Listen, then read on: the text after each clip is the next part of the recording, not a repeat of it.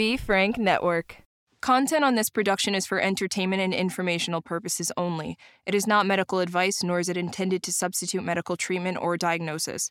Seek medical help if you believe that you are suffering from a mental illness or are a threat to yourself or others. By using any or all of the information provided, you do so at your own risk. Any application of the material is at the listener's discretion and is his or her sole responsibility.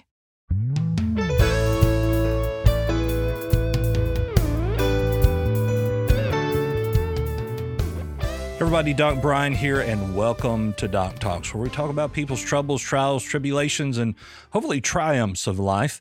Today, I have with me uh, a gentleman that I found on TikTok, of all places. Uh, and I just love the story that that he has to tell and advocacy that that he has. And so, Eli, I want to welcome you here on Doc Talks with us today. Yes, thank you so much. I'm excited about this. Um, we're excited to have you. So tell me a little bit, if you will, about where you're from, growing up, um, all that kind of stuff. Yeah, well, I was born and raised um, around Wilmington in Newark, Delaware. I was born in 1989. It was more of a suburban, but slightly urban place as well. Uh, my father has been married. I believe he's on his fourth or fifth marriage at this point. So, growing up, I was in a lot of different houses uh, meeting a lot of people that I all of a sudden had to call mom and stepdad, and here's you know new brothers and sisters. So that was always there was always something going on. There was definitely always something going on. Um, for schooling though, you know, my childhood with schooling was rough because my the schools that I went to was never actually about education. They were never top in anything when it comes to the education. Um, and I realized pretty early on that most of my teachers growing up were just substitutes. And, um, you know, they didn't have career teachers where that was, and I don't blame them. Actually, going to these schools, we were kind of known as the bad school. And there was a bunch of substitute teachers, and they were in and out because the kids were really bad. And it was just a rough, rough area. My family and my parents never really put too much emphasis on education either. It was just, that was the closest but that just meant that I spent a lot of time getting to know a lot of people and uh, playing. And so I imagine yeah. there was a, a lot of diversity there within in that. Oh, absolutely. Absolutely. Every color, creed, religion. Absolutely. So you mentioned uh, your father uh, being married four or five times and moving around. Was your mother uh, in the picture there with you during that time? They divorced when I was 12. So up until that point, yeah, it was a two parent household. And my father was married to a woman prior to my mom. So when they got divorced, my father had custody of, of the two kids that they shared. So growing up, it was really my dad my mom, those two from my from my dad's first marriage. And then my mom had me and my sister. So us four kind of grew up you know, together. And they were much older than me. So then when my parents got divorced, they were out and and then that's when kind of moving of new wives and new people started from there. Gotcha. So as you moved from from this elementary or or middle school, how was how was middle school, high school life for you? Um middle school was good. Middle school was it's when I say good, I just mean socially, because again, this was not about education and, and focus on self development. This was just socially, it was good. I, I never really felt like an outcast. I always had a bunch of friends from different, you know, cliques, and I, I felt like I got on really well with a lot of people. I had a big heart. Um, I've been suspended multiple times. I got expelled once for sticking up for people. And um, I was always the person that people felt like they could go to if they needed some sort of protection or guiding words. Uh, so middle school was good in that sense. High school, on the other hand, was a little rough. High school, I dropped out in 10th grade. I finished 10th grade and decided not to go back in 11th. Home life was a little rough because that's when my mom married a gentleman who I did not trust at all and I wanted to be out of the house. And so at the summer of 10th grade, I got a job that I was doing full time. I decided instead of going back to 11th grade that I just wanted to begin working and I got my first apartment at the age of 17. and I haven't been back since. But high school was a little rough for multiple reasons. That's when I first came out as bi. I've come out three and a half times now in my life. So that's a okay. So it's fun. I've done that a lot. uh, so did you like uh, emancipate and move out, or was there just you just moved out? No, I mean they were. My mom and dad were both supportive of me be, moving out. They always said that I was wiser than my age, that I was more mature. So they had to sign off on it and saying that they were, you know, a co-lease or whatever else. If anything happened, that it would be put on them at 17. Um, but it was yeah, I wasn't emancipated. It was just all right. I, I'm gonna go, and they were like, okay, gotcha, that's fine. So you said that was when you when you first come out as being bi. What was that? What was that experience like? It was scary, um, but exciting at the same time. I came out as bi because I fell in love with the girl that I met online, uh, MySpace, because that was that was that's that's where I met my wife, but we'll we'll save that for another conversation. I'm saying that's where I I fell in love with the girl that I met on MySpace, and I met her in person, and it it got to the point where I couldn't hold those feelings back anymore. And people always joked that I was I was gay growing up, but with my parents and and that they were never they didn't make it seem like that would be a bad thing, but it was very dismissive of, oh no, you're just a tomboy oh, you just haven't found the right man yet.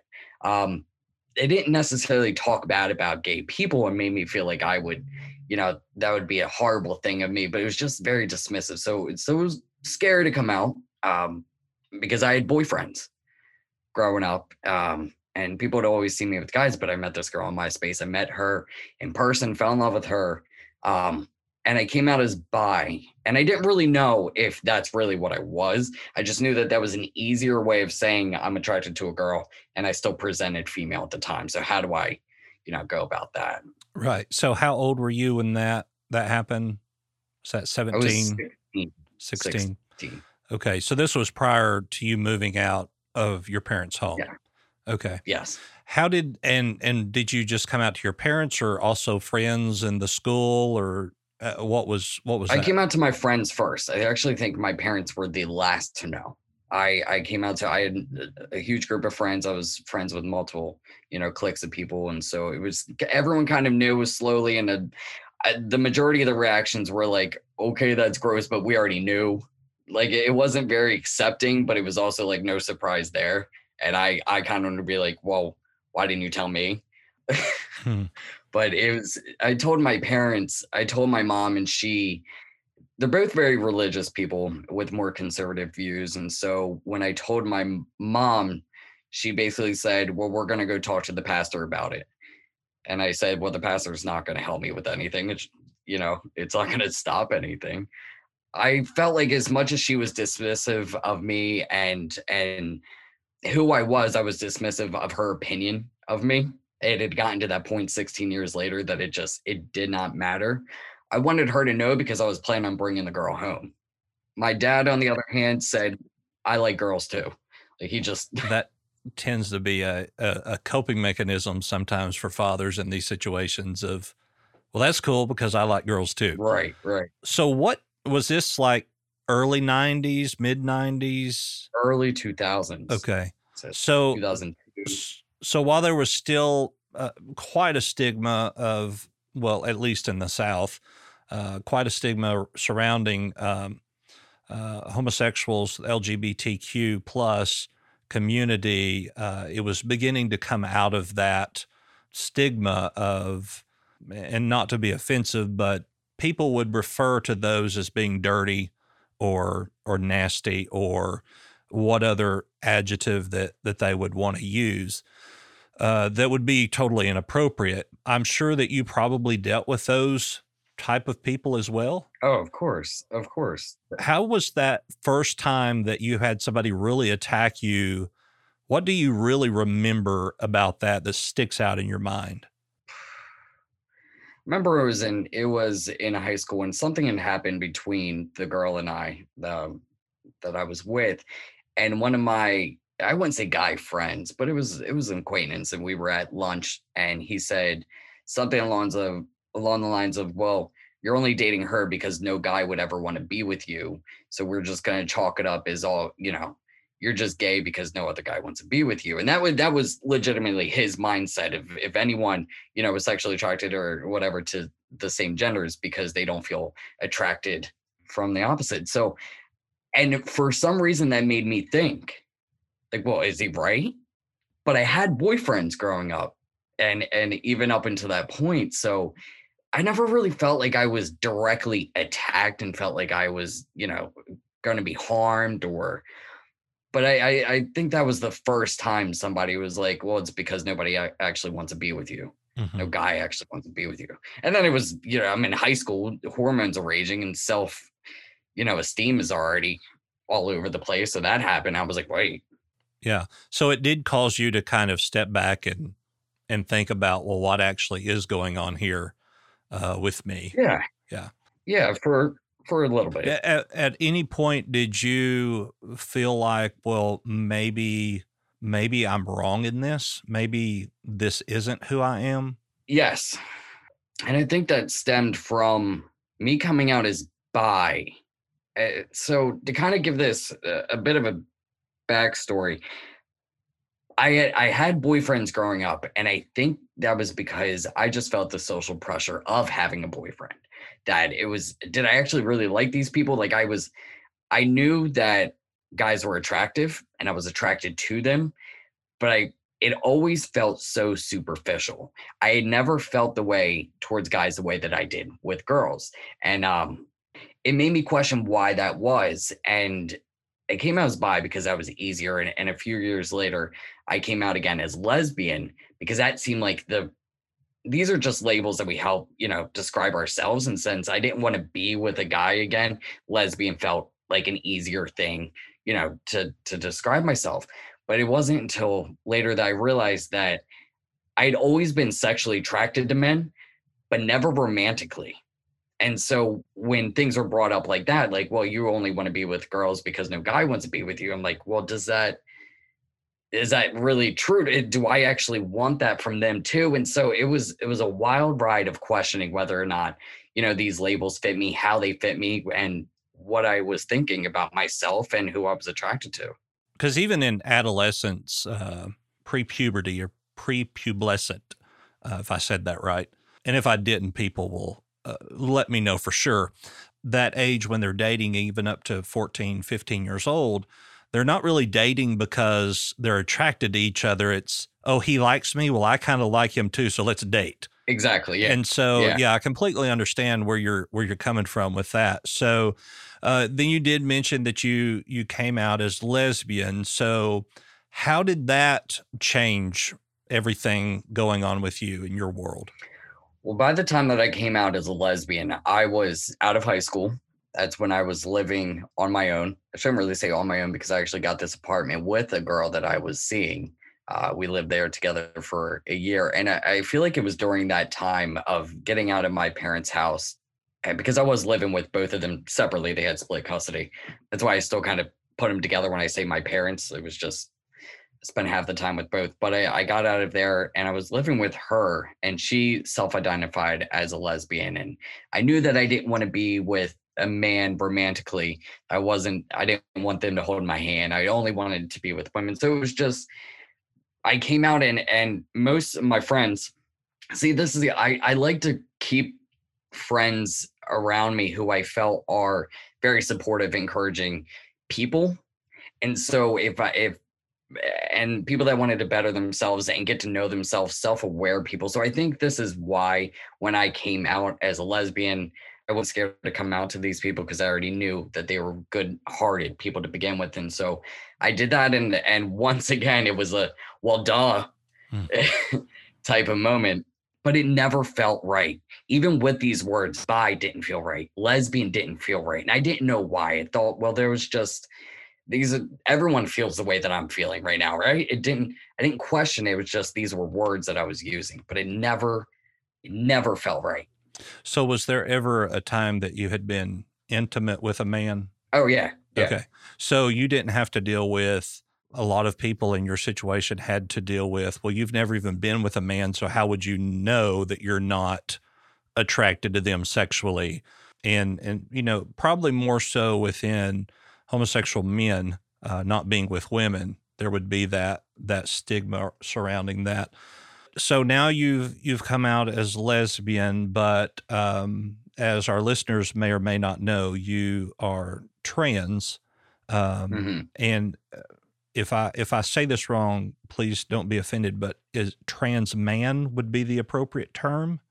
Is that correct? Yeah, so transgender is just the preface of the uh, gender. So there's cisgendered people, transgender people. Like you are a cisgendered man, and I'm a transgendered man. We're both men. So yeah, you would use the the gender to um to represent the the person that they are now. So I'm a trans man. Yep. So uh, you are are post op uh, transgender or pre op. That depends on on what you're asking. So um, we won't we won't get into the details of that, but um, I, I know that there are are multiple surgeries uh, within that.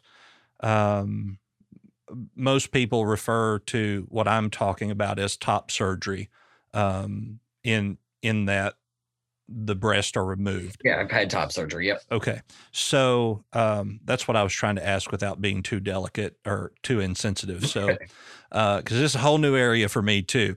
Um, uh, and, and the whole purpose of this at this point is education and and advocacy. Um, and and I was always taught if you don't ask, then it's your own fault that you're ignorant.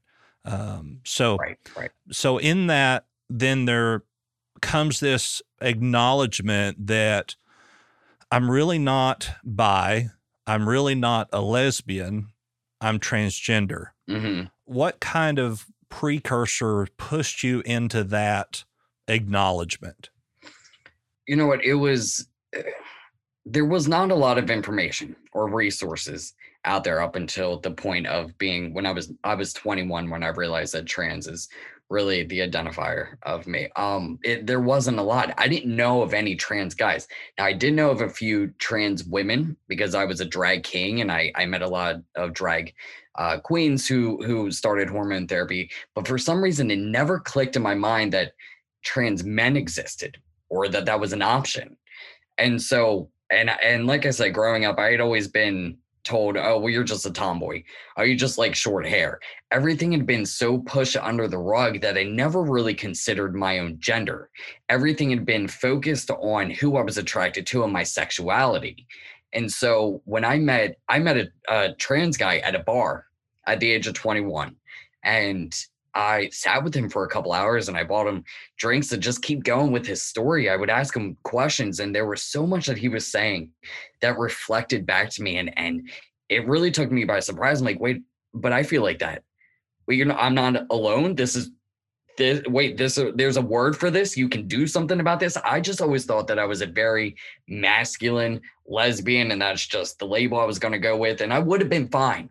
This is the part that usually trips people up is that if this was never an option to transition, I would have been okay.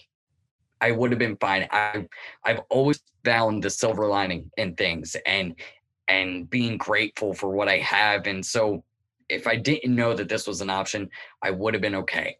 But I met this guy and it blew my mind. Everything that he was talking about just made so much sense to me. And up until that point, even though lesbian didn't sound right, that was the best that I could come up with for how I was feeling.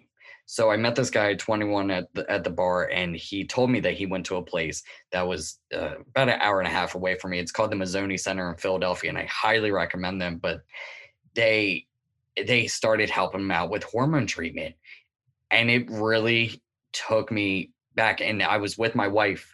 Now we were together during this, and I remember going home that night and being like, "I need to look into the Mazzoni Center." This guy it's i've never met anyone like this. I thought that these feelings were just something to be pushed under the rug like i had been taught to do. And and this guy really kind of just opened my eyes to a whole world. And this was 11 years ago. Like i said there wasn't a lot of information resources out there so i didn't know. And and now what we have is incredible compared to what i had. I remember going to the doctor on my appointment for T and I and I asked him, I, I started asking him some questions and he looked at me and said, Buddy, we're gonna learn together. We don't know yet. yeah and there's a lot of comfort in that Yeah. knowing Yeah. that you're not just some uh, random number out there that there is a name for what you are are dealing with and and feeling. Mhm. So you talked about your wife. Now I know that you're married. Your wife is a nurse, and she's Yeah. one of the sweetest people I've ever seen on your uh, TikTok lives. Most of the time, um, Where's the yeah, most of the time. So how did you meet her? So I met her at a bar in Philly. This seems to be a pattern in my life, I guess. Um, I met her at a bar as well, uh, and it was it was a lesbian bar called Sisters. I was I shouldn't say this, but I was underage and using a fake ID. But um, we can edit that part out, but nobody cares. uh, I I met her there. She had gone. So she is a cisgendered straight woman. So she was born female. She feels like she's a woman, and that you know that takes care of the, the cis part. She had always been with guys her entire life. Never even really considered woman before. Um, and she was going to this lesbian bar because a friend of hers was bi and, and wanted to meet up with the girl. And so she tells a story that her and her friends all got like really dolled up because they're like, oh, we're going to a lesbian bar. We're not gay. Let's just go have fun. And we don't have to worry about guys and all this stuff. So uh, little did she know that she was going to find me that night. But I just started chatting her up. I thought that she was stunning and she immediately f- made me feel comfortable. And so that night I got her number and I woke up the next morning and texted her, I'm still thinking about you. And and it's from that day forward, we've never broken up. We've never we've been together for 11 years. But at that point, you had not started your transition. Is that correct? I have not. Okay. So she met you knowing that you were female. Yes. Luckily, she comes from a family of incredibly diverse family as well. And and nothing she's got gay people in her family. So although she had only ever been with men and only really been attracted to or interested in being with men, there was no inhibitor in her that told her, well, you know, yeah, you happen to be attracted to this girl, freak out about it, question everything, be scared. So she just said that she always just let it fly. That, you know, she happened to be attracted to me, although it hasn't happened before, she wasn't going to stop it. I uh, I have a client and and I asked for for his permission to to bring this up, uh, and he was he was okay with it. But he is uh, he's bisexual, and uh, he started dating this man, uh, and they were dating for about four months. And one night they became intimate, and that was when he found out that this was a trans man who had only had, uh, as I referred to, top surgery Okay. he was immediately i don't know if stunned was the word but felt betrayed and in that that he wouldn't have cared you know it wouldn't have been an issue for him but the fact that they had been together for four months and it wasn't brought up was very disturbing to him Right. what advice would you give to someone who maybe uh, have transitioned within relationships of when is the right time to tell So for me, I mean, everyone's going to be different in this. I don't think that that was that was a good call for the trans guy to make for the simple fact that he could have put himself in danger. Also, that's assuming that just because someone's bi, that means that they're they're expecting something or be okay with everything, and that's so. I just feel like that was wrong to do eh, to begin with. Me personally, um, I would say it right off the bat. I wouldn't even want to go on that first date without it being acknowledged and for me it's it's mostly because i would want somebody who is willing to fight this fight right along with me not in spite of me Mhm. not something that they were you know oh annie happens to be trans but you know forget that part it's my husband's trans and i'm proud of that for you know what i mean? So for me i would only want to date somebody who i knew was that type of person. It's not even so much putting out my information but i want to know who they are. You know the sexual aspect of it some people would be perfectly fine with whatever i have down there. Um, i make it very clear though that i don't talk about what's in my pants just because i don't want to normalize asking trans people what you know they have we shouldn't assume that people are going to be okay with it no matter what it is and people are allowed to say no i'm not interested in that. That's perfectly acceptable. So i think we just need to get out of that stigma of well i'm going to hide it hide it hide it and then hope that they're going to be okay with it because like you just said there was almost a it almost felt like they were lying just because they were hiding something so important. Hmm There's a hashtag going around mm, right now that is hashtag consent is sexy. And I think that consent is much more than yes, it's okay. Consent is also to allow the other person to know exactly what they're getting into, uh, for lack of a better word. I, I think that psychologically, in this situation, this trans man could have potentially done more harm to himself in developing feelings for someone that he knew was bisexual uh, and that person not knowing that he was transgender. So, eh, but I do, I do agree with you. It's very difficult in when do we tell? How do we tell? When are we comfortable to tell? Uh, especially if we are dating someone who may be straight, and you know, because there are those uh, there are those issues of where this individual could have been beat down once it was found out, you know, and put himself in in danger. We like to think that that doesn't happen, but it happens more than than we would care to know. That was my call. Was I'm. Why would you put yourself at risk for that? You don't know how the other person's going to react. Absolutely. So now you're married, um, and you begin this. You have this epiphany due to a man in a bar that just so happened to be there, which I don't. I don't believe in just so happens. I believe everything happens for a reason and a purpose, and we take that information and we either grow or we store it away for another day so coming to your wife and saying to her, you know what? I'm not a lesbian. I'm transgender. Having that conversation with her, how did that make you feel in that where you're excited, evidently, that this is a thing? You know, I'm just not the only one feeling this way. But was there any any indication that you had that you were scared to tell her because she might not accept that? Not prior to telling her. And I didn't tell her in the way that, like, by the way, I figured it all out. I'm not a lesbian, I'm trans. I, she was there at the bar with me that night. And I, so I was kind of telling her throughout there, I'm like, he's a trans guy. Look what he did. Look how amazing he looks. This is a thing. You didn't know this is thing. I didn't know this is thing. Can we talk about this later? So there wasn't a level of excitement with with that. And um, she was my best friend and still is. And so when I came to her about it, I was like, wait, I think that this makes sense for who I am. But once again, I surround myself with people that are very open and and uh, supportive, educated people, and so I never had the fear of telling her and and thinking her reaction would be some negative thing that um, I knew that she would, even if she decided that you know she doesn't want to be with somebody who's trans she would still probably be my biggest cheerleader. And so i didn't have that fear with her. I basically said her i think i think that's how i'm feeling. I think that's what i want to do. What do you think like does that eh, you know telling her some stuff does that make sense to you too? Because this is my best friend and and she's like yeah no that's that makes a lot of sense do you need help um with your first appointment was what she said to me hmm. And that that's great because a lot of people would not have responded in that way. Um, yeah, and, unfortunately. Uh, yeah, and and you know, I I tell people that love is an emotion, and love is not superficial. True love, and so it wouldn't wouldn't typically matter what you look like or or necessarily who you identified as because you fall in love with the person their personality their being and not superficially what they look like.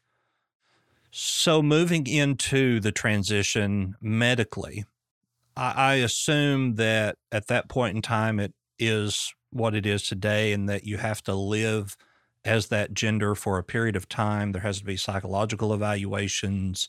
Uh, did you have to go through all of that within your transition?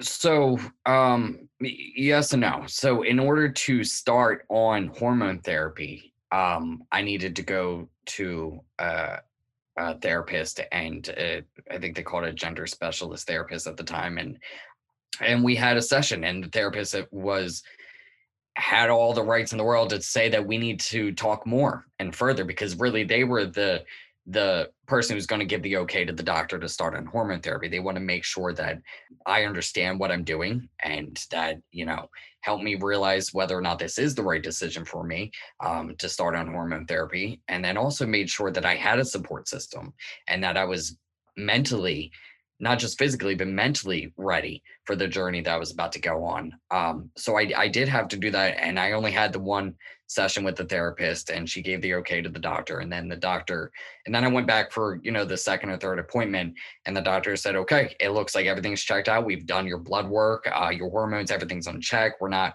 worried about if we start you that something else is going to happen because you're pretty healthy everything is you know as it should be so i didn't I didn't have to live as a man prior to starting on hormones. Um, and that that doesn't really make much sense to me because how could you how could you do that? So I it was just that that kind of simple, I guess. So uh, within your treatment of of hormones, of course, uh, men and women both have estrogen and testosterone. In taking testosterone and other um, hormones, there causes an imbalance of of red blood cells and uh, thickness of, of your hemoglobin. Did you ever uh, have any issues there medically while you were transitioning? I did not. I made sure that I followed my doctor's um, orders and I went back every, when I first started, it was every three months. And then it continued to every six months. And I go in to get my levels checked and they check it. And I'm such an advocate for making sure that you do that because, yeah, it does put you at risk for other things, um, high blood pressure and, and so forth. So it was, of course, it was a little scary. Like, what if this happens? But it, it was never a debate of, of I was never weighing it like, well, I could have higher blood pressure and, or I could be a man and so i would have i would have always chosen to take the slight risk of something bad happening in order for me to live my authentic self for however long that I possibly can. Right. Because, you know, testosterone, even in uh, men taking testosterone as a supplement, their risk of heart attack and stroke and all of that significantly rises, uh, which, as a mental health uh, person, I, I, would be an advocate for anyone to see their doctor as often as they are supposed to see their doctor uh, and get any testing that a doctor recommends. My son's pediatrician has a sign over her door that says, uh, Do not um, mistake my doctorate degree for your Google search. Uh, my wife has a cup that says that. Yeah. So, it says a nursing degree, but yeah. Yeah. So, uh, you know, we have to have to be very careful in our self diagnosis uh, and even symptoms, especially in something uh, as sensitive as a a gender transition. So, are you now still on on hormones? Is that a lifetime process uh, of being on hormones, or how does that work? Yeah, so I'm going to have to take testosterone for the rest of my life. So I've got as much testosterone in my in my body as any cisgendered man my age. I have the same amount of testosterone and estrogen. It's all the same, but I need to maintain it because my body will naturally try to produce more estrogen than testosterone. And, and, and if I ever did get off of testosterone, those levels would slowly start to go back. So, in order to maintain the level of T in my body, I will have to, to keep taking it. I mean, right now, medically and scientifically speaking, I'll have to continue with the, the injections or if I decide to patch.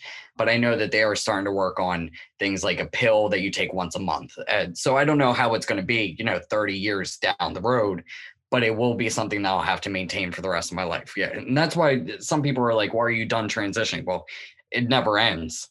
There is no, it's, it's not like you get the results that you want and then you just stop taking the hormones. I'm going to have, this is a lifelong thing. Right.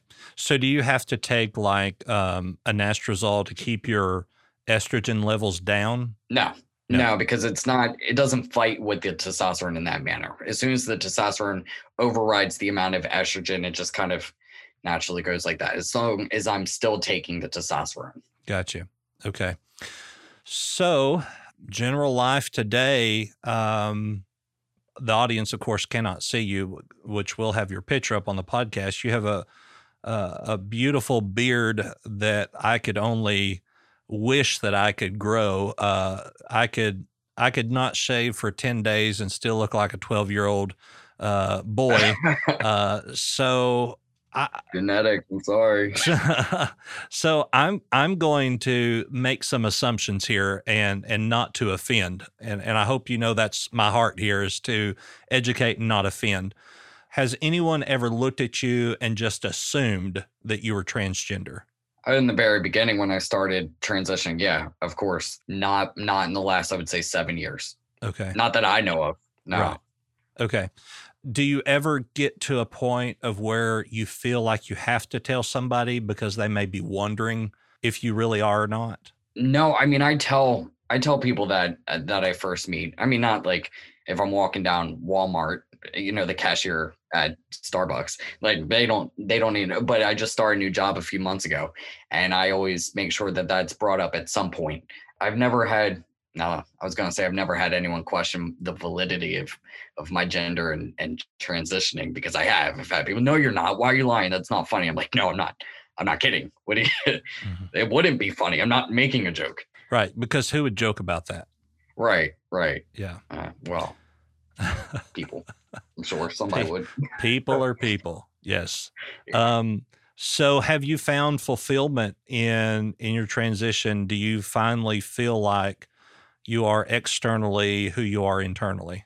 Absolutely. Absolutely. I mean, it was a rough ride getting here, but I would do it a million times over, hands down. Uh, and what did, what advice would you give to to anyone that feels that they may be trans or those that are in the transition process? Well, two different two different things there. I feel like if anybody is questioning whether or not they're trans, um, to know that that's that in itself is valid that you know i know someone who's 62 who just started transitioning it's human nature to question our own identities you know and to question is this what i'm supposed to be doing is this who i am and and so that i feel like we get really caught up in these labels and pressuring people to find one that fits them and well you said you were this and now you feel like you know we have that's just our society but when it comes down to it you take all the time you need take it doesn't need to be decided right now. There is no checkbox. And I think that's hard for people too, is that you know, it's not like they gave me a checkbox. like, okay, well, you must be trans if you, you know, mark all of these. That's not how that works. Everybody's journey is different. Everybody's feelings can be a little bit different about themselves and identity. And so there is no checkbox. There is nothing that's saying that, you know, you're only trans if this.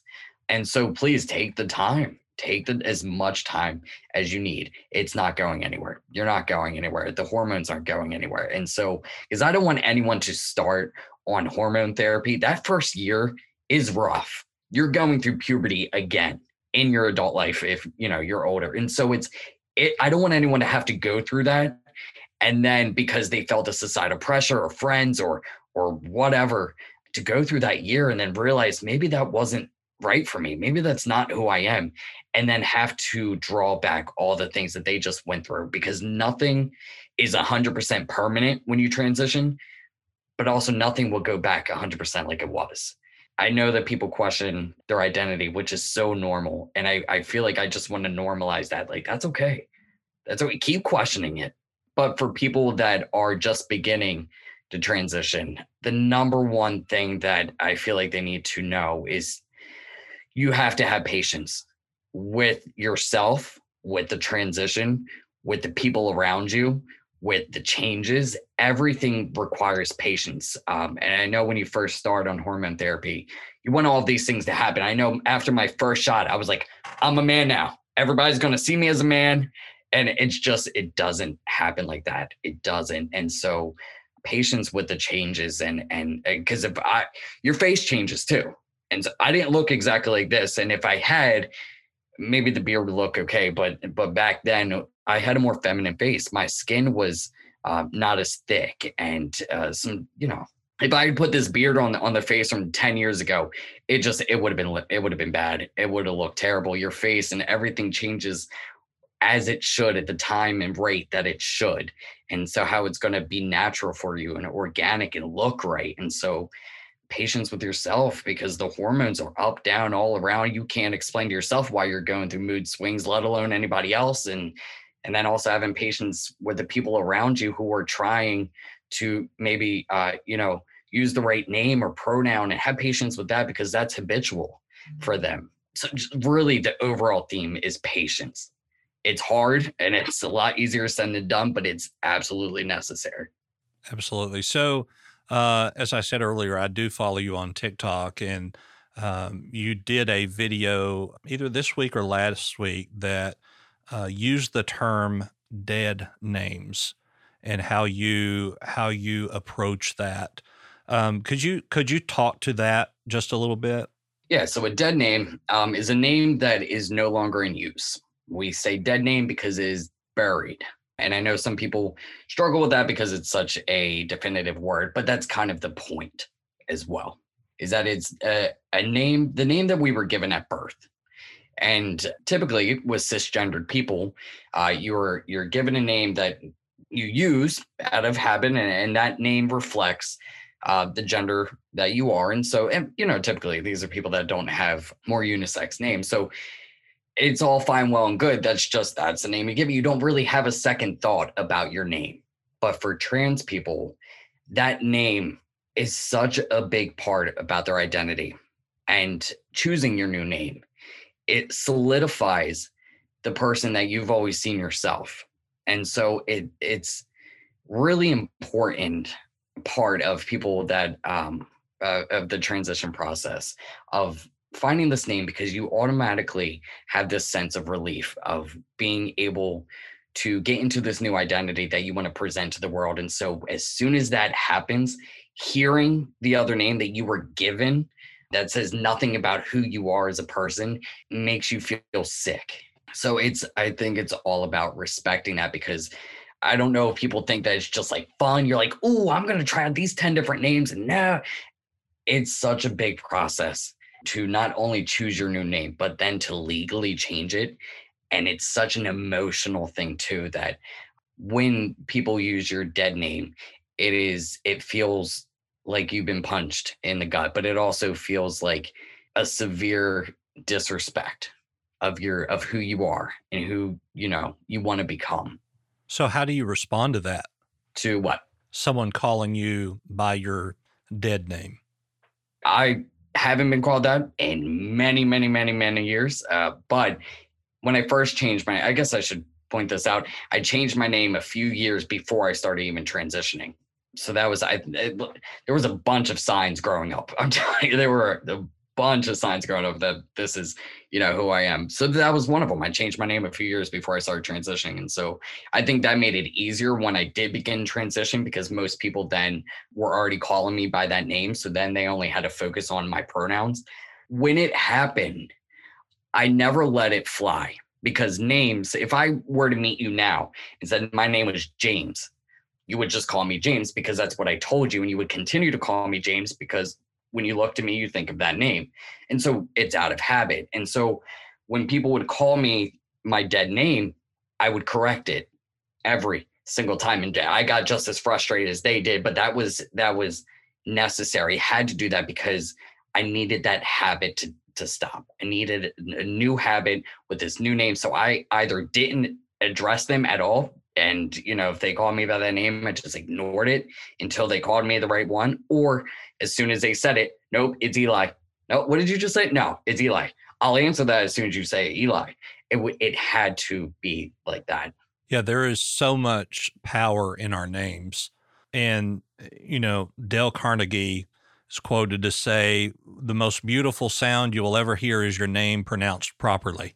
Uh, and and and there's so much truth to that. You know, in the South, when you hear your name along with your middle name, you are in big trouble, and it's a it's an indicator.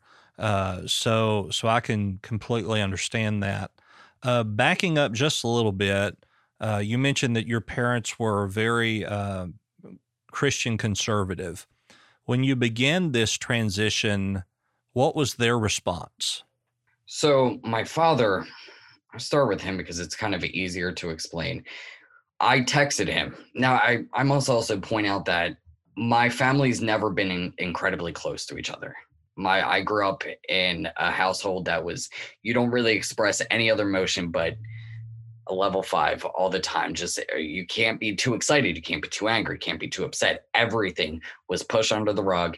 Keep up with the Joneses Uh, you know, it's eh, don't fight with your sister. That's your sister. I don't want to hear it move. It was never a, a, we were just never very close. They never allowed for that space.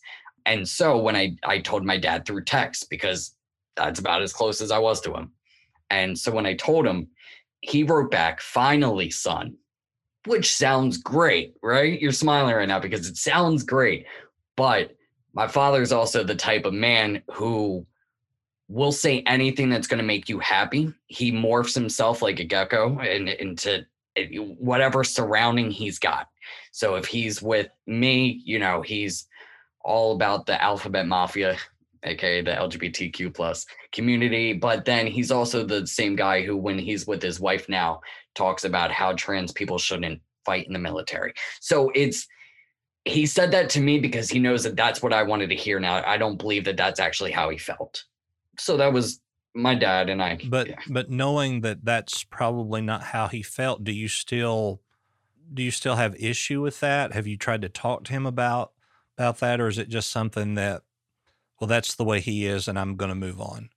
I've I've brought it up to him in the past um, when he's said things that were very anti everything that I am, but he's once again, it's that rug. I that rug has got to be massive because he just pushes everything out of there. Oh no, no, I didn't mean it like that. You know, I love you, and just kind of lets it go and doesn't really need one to have these conversations. If I say, Dad, that was offensive. Oh, I'm sorry. I'm sorry. I didn't mean to offend you. I love you, but never acknowledges, you know, what it is. So I've tried, but at this point, I don't need my followers' validation in order for me to feel like I'm right and exactly who I am. So I gave that up a long time ago. Can Can you say that again? I don't need my father's validation because that is yeah, so important. I, it's so important. And I've said many times when you allow somebody or need somebody to val to value you or give you validation, you are you are also giving them the ability to immediately devalue who you are. Uh, and so we cannot find validation in other people. And, it, and it's so difficult for people to even, when I, I mention this in marriage counseling, it is not the husband's job to keep the wife happy, nor is it the wife's job to keep the husband happy. You have to find happiness in who you are and what you do, and you share the happiness together. Uh, and, mm-hmm. and, and so uh, even within our parents, and we love our parents, and and we know that they love us. We do not need their validation to be who we are, because if we do, then that's going to lead to other mental health issues. So um, yeah, I, I'm just so glad that that you said that, and we could shout it from the rooftops. Uh, yes. We don't need anybody's validation. We are who we are. Absolutely. Yeah. Yeah. Um, I'm going to be this one without him. So, absolutely. All right. So, uh, we're going to end this podcast, um, and hopefully, you'll follow us over onto Patreon, where we're going to talk about the psychological diagnosis of transgender people, uh, which is gender dysphoria, uh, and how that affected uh, Eli here. So thank you for listening to Doc Talks today. I'm Doc Brian. And as we go into the diagnosis part of that, uh, you can find that episode on Patreon. Uh, where we will talk about gender dysphoria uh, and and all everything that encompasses that, and even treatment and how to cope with that description or diagnosis as an individual. Uh, Eli, I appreciate you sharing your story with us. Uh, and and I'm glad that you have found who you are uh, and found happiness. Um, Eli will join us on the second part of this podcast to discuss the diagnosis. Eli, where can people find you uh, to learn more about you and your story? Uh, multiple places. I think TikTok is where I have uh, the most amount of videos and just direct connectness uh, with me um, connection with me when I say connectness. Uh, and that is Elijah with three H's, E L I J H H H 47. Uh, I also have a website, elighten.net. I have a Patreon as well with the same username, Elijah47. Uh, Instagram, YouTube. I've got it all. Just look up Elijah47 with three H's. All right. And we'll make sure to add that information to the description of the podcast course, you can find me at the.brian.com on TikTok, doc underscore Brian, Instagram, the underscore doc underscore Brian. And there's a link at the bottom of my website, the.brian.com, of all of my social media. And feel free to follow us there. And we look forward to having you next time. Be sure to sec- check out the second part of this Doc Talks DX, the diagnosis on Patreon Of course, Doc Talks is a part of the B Frank Network, so check out all of our podcasts there at befranknetwork.com. Thank you for listening today and have a great day. Goodbye.